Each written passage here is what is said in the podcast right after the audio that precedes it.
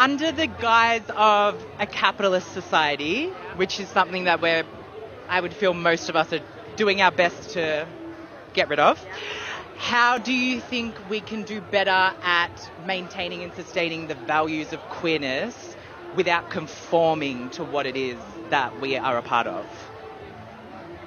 Wow, that's like a that's like a university paper question.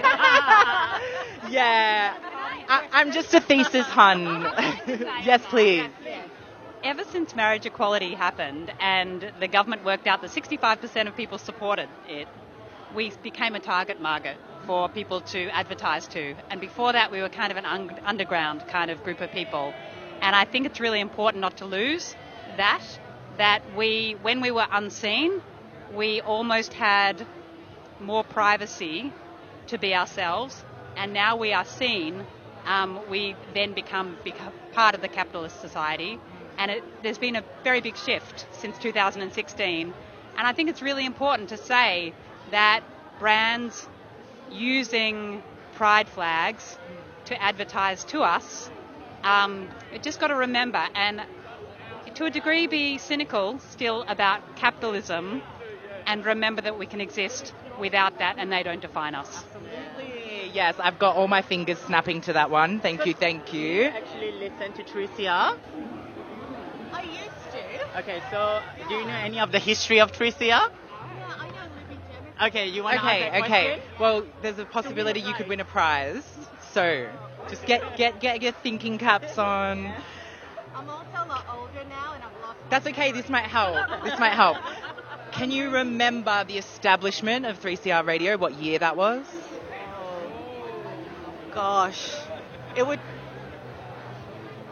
I think Libby was there at least from the 90s. So Late 90s, early 2000s. Was it? But it probably would have been established before that. So maybe 75, 76. Yes! Oh, wow. So grateful, so grateful. It is a community radio. It is radical radio. That is your little mug to take home, a keepsake. Yes. Thank you so much for chatting with us and for really getting into some healthy discussion. Love it, love it, love it. Great to have you. Enjoy the rest of your pride. Thank you. Happy Pride. What do you think of um, the questions that you guys did? You actually got the answer for it? Yeah, I would say yes. And it, what I liked about that was that it was a mixed group of people. Of course, yeah. Yeah, and so to have allies within people that are living the experience. yeah. That's um, quite nice to see that there is possibility, you It know? a We don't need the divide. Thank you. Yes. Our last interview this time. Happy Pride, happy Pride. How are you? Do you Thank feel like so being on the radio? Sure thing. Okay, good. Consent given. Consent given, thank you. Of course. Um, Thank you so much. Happy Pride. So, firstly, are you enjoying the day? Absolutely. Who can complain? Look at this beautifully.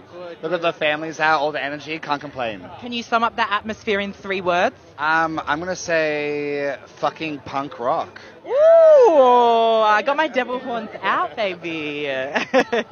and on a little bit more of a serious note, I have a get you thinking question. What do you feel we as a community need to resolve the intersectional divide within our rainbow? Well, personally, my own personal focus at the moment, I think we have to focus on inclusivity with the disabled community. I think we don't have any building that is along Smith Street or Gertrude at the moment that is uh, completely accessible for our community. We have many people people that fit under our umbrella from A to Z. That there's no building that's safe for 100% of people, and I think we could work towards that and work towards changing that. Oh, absolutely. And having some more clear streets would be nice so that these yeah. people can Some also be a part of designated it. Spaces. I- Yes. It's, it's about time that people don't have to fight for their stage. It's about time we give it to them. Yes, I completely agree. Thank you so Absolutely. much. Happy Pride. Thank Happy you. Pride. Do you want a little freebie? Oh, sure thing. We've got a little magazine. Support community radio. Thank you so much. Thank you. Mwah, mwah. Yes, we're here with the Queer Space. Talk to this one. Queer Space. Hi. Oh, give you a second.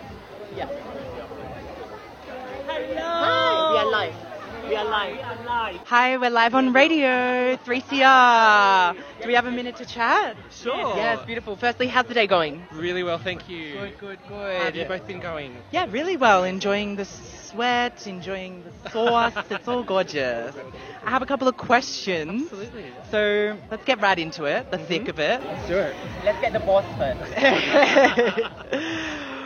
what do you do or would like to do for community outside of parties and marches?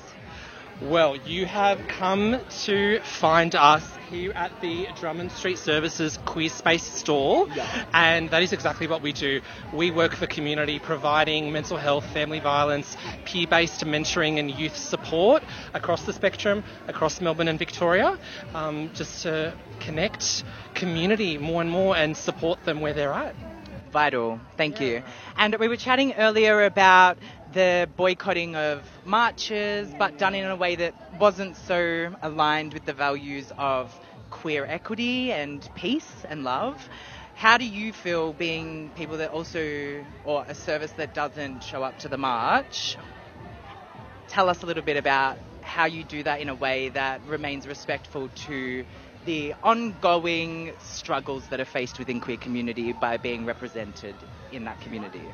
just keep our ears open and listen to community, listen to the voices on the ground, make sure that we are always creating spaces uh, where those voices can be heard and we respectfully engage as much as possible. Um, it might be a little bit of a vague answer, but I think at that higher level, for want of a better term, that's where I come in. Um, just keep listening. Let's just keep making sure that we are supporting communities in the way that they wish to be supported. We are not here to speak for anybody. 100%. 100%. Write your own narratives. Yeah. And with that in mind, queer spaces that are coming up, do you have any events or anything that people can come to and get collaborating on those sorts of spaces that can be opened? Absolutely. So, in addition to our counselling and family violence and housing based programs in queer space within Drummond Street Services, I can speak about um, my and my team's programs, our queer mentoring and queer youth program offerings. Um, so, if there's anybody that would like to engage with community in such a way that they're provided one on one and group uh, peer based support in an ongoing capacity, whether that's volunteering their time as a mentor for community or receiving mentoring because they feel like they just want to have more connections out there. Um, or if they're a young person and want to engage in fun social activities and excursions and arts and crafts. We provide regular safe spaces for this to occur. Our youth program offerings happen uh, twice a week on Wednesdays and Friday afternoons. Uh, there's also a specific program offering for our young QTIPOC persons. Um, and our mentoring programs also run monthly in the way that we facilitate more of that individualised peer support. And we've got also got ongoing group offerings as well. So please hit us up on our socials and on our website. That's 100%. I'll definitely be there. All right, I have one last question. No, come on. Trans woman of color. Okay, Come on, we need we need that voice. okay. What do you feel we can do to decolonize our rainbow community and end the need to assimilate to a binary narrative? Wow, Ria. that is a tough question. Okay, um, keep doing what you're doing. Um, let everyone choose what they want to do. Um, listen to the community. Yeah. Yes, and trans women, I love you. Ah,